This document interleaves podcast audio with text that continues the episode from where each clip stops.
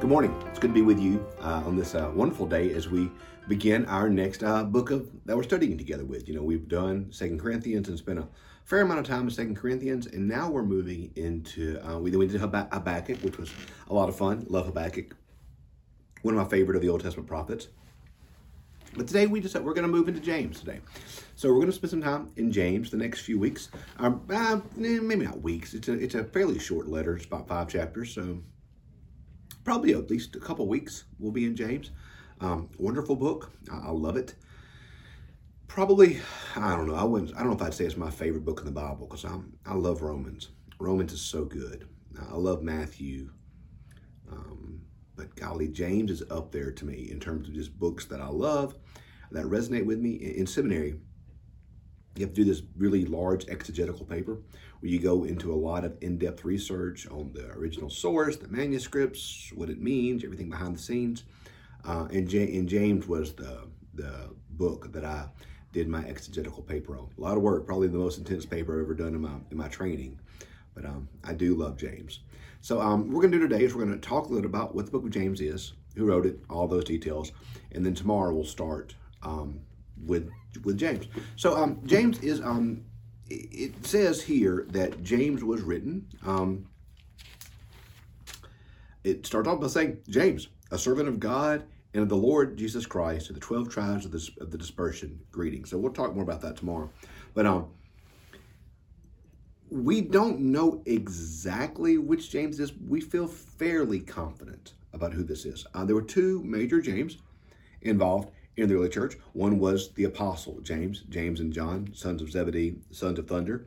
Um, we're fairly confident, very confident, as a matter of fact, that this was not the James that was that that is, that wrote the book of James. Just based on the fact that he was one of the first martyrs in the church. He was killed very early on uh, by the religious leaders after the resurrection. So James, um, the brother of Jesus, died early um, I'm sorry, James the Apostle died early, which means that most scholars think that this James here is James, the brother of Jesus, who's mentioned in Scripture and who was a key leader in the early church. So that is the typical thought process behind who wrote this is that this is written by James, the brother of Jesus, one of Mary's sons. Um, so within that, James is a very interesting book. There's, there's, there's two things that are very interesting to, interesting to me about James. One, this James's James, Hebrews, these other letters in the back of the Bible are called the Catholic letters, and that they're are are, are you know are, are, are more universal letters because they aren't written to um, a specific church. Remember, I said Paul's letters are targeted. So Second Corinthians was written to Corinth. Timothy was written to Timothy. Paul's letters are always very specific and written to a very specific person or group of people. It's very always targeted. The the the latter letters, your James, your Hebrews, things like like that, they're more general. They're more Catholic. Catholic meaning universal. Um, you know, the Holy Catholic Church we confess in the Creed. The Catholic there meaning a universal church. So these letters are more universal. So James here says, "Greetings to the twelve tribes of the dispersion." Okay, twelve tribes. What's that reference to? Well, how many tribes of Israel were there? Twelve. 12 is a, letter, a number in Scripture that's often used to see, to see completeness. We'll unpack this some more tomorrow. But basically, James is writing to the church at large. This is not a specific letter written to a specific people. This is a more general letter written to the church. But there are two interesting things about this book of James that I just think are very fascinating. One is the fact that this letter um, has some real Greek influences to it uh, both in the in the style of Greek that the letter's written in, which is very interesting. So it seems very Gentile in that regard. It almost has to it the um, structure of one of the diatribes by the by the Greek philosophers. So you see a real Greek or Gentile influence in how it's put together. Um, it really does mimic in many ways one of the early diatribes from the um, from the um, the Greek philosophers. So we see that. But what we find is very interesting as well is this is one of the most Jewish books in all the Bible.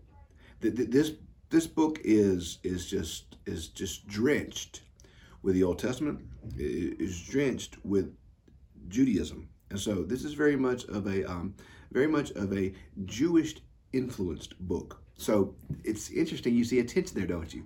You see a book of the Bible that is written in a Gentile style, but yet incredibly Jewish and incredibly influenced by the Torah, incredibly influenced by the Old Testament. Uh, you see, just like I said, just drenched with um with the Old Testament. And what's very interesting about James is James. There are two books in the in the New Testament, particularly, that are um, controversial. Is not the right word, but it may be the right word. James and Revelation are both fairly controversial books. Revelation, for obvious reasons, because it's, it's shall we say, difficult to understand. But James is difficult and controversial as well. Not so much difficult, but more controversial because it's unflinching in its concept. And this is, I think, why I like it so much.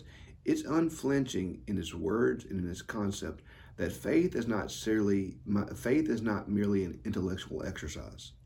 That having faith isn't merely um, agreement on a set of principles or beliefs. But faith is a transformed life where the gospel is lived out through your life. So we see Paul say, um, and I don't want to I don't want to get too deep in this because we're gonna have time to talk about it when we do the study. But Paul will say we're saved by grace through faith, lest no one can boast. We're saved by grace, saved by faith, not through works, through faith. James will say, okay, cool, cool, cool. You show me your faith, I'll show you my works. Because faith without works is dead. So if you don't see the whole of Scripture and don't see the specific audience just to which James is writing, it can appear as though um, James is con- uh, contradicting Paul here. It can seem as though Scripture is arguing out of both sides of his mouth here. And that's when we have to understand the greater whole of what he's talking about, as well as understand the specific audiences to which each writer is writing. Paul is writing to Gentile believers that are just coming to faith and that are very new in faith. And Paul's actually writing to believers that are coming out of are being influenced by the law in terms of keeping the Jewish laws how you're saved. So Paul's so big on circumcision. He's big on what food you eat, things such as that. Paul Paul is trying to push back from this notion that you are saved by the things that you do. Paul is just making it very clear. We are saved by the Lordship of Jesus. We are saved by the redemptive act of Jesus upon the cross into the empty grave, and that we are saved by belief in Jesus, not through any specific thing we do. It's the work of Jesus that saves us, not our work. So we see that as a big, huge ginormous deal for Paul. He's writing to new Christians or people who are just starting to grow in their Christian faith. James, on the other hand, is not writing to that group. James is writing to people who are already Christian. James is writing to people who are trying to grow in faith and become better disciples. And so, what we see in James is this you say you have faith, you say you're a Christian. Wonderful. Show me. Show me. Don't just tell me you're a Christian, but show me through your life Show me through your actions. Show me through who you are that you are a Christian. If you say you have faith, great.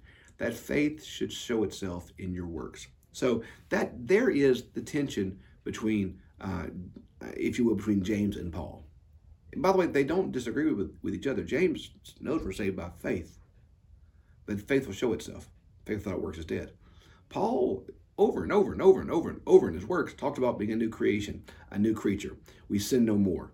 So they're not talking to different, they're not preaching different gospels.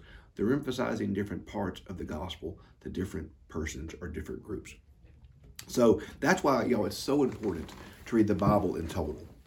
That's why it's so important to understand the whole story of the Bible and not just take one verse of scripture or not just take one concept of Scripture and say, this is what the Bible always means. You have to understand Scripture in totality. You have to over, understand the overarching narrative of Scripture because then it all makes sense. So it isn't that we should pick Paul or James, is that we need Paul to remind us that we are saved by grace through faith, lest none of us can boast, that we don't save ourselves, that I'm not good enough or holy enough or righteous enough to save myself, that I am saved by grace through faith, lest no one can boast. That's a big deal. James, uh, Paul tells us that. We need that. But we also need James telling us, great, you're a Christian. Well, your faith isn't just a set of beliefs, but your faith is a transformed life. So, friends, we don't need to pick Paul or James. We need Paul and James because Paul and James give us a complete picture of the gospel. of what the Christian life should look like. So uh, I'm really looking forward to being in James the next few uh, next few days. So I hope you enjoy this study. Uh, and tomorrow we're going to pick up and we're going to go James chapter one verses one through eight. James one one through eight. Have a great rest of your day. See you tomorrow.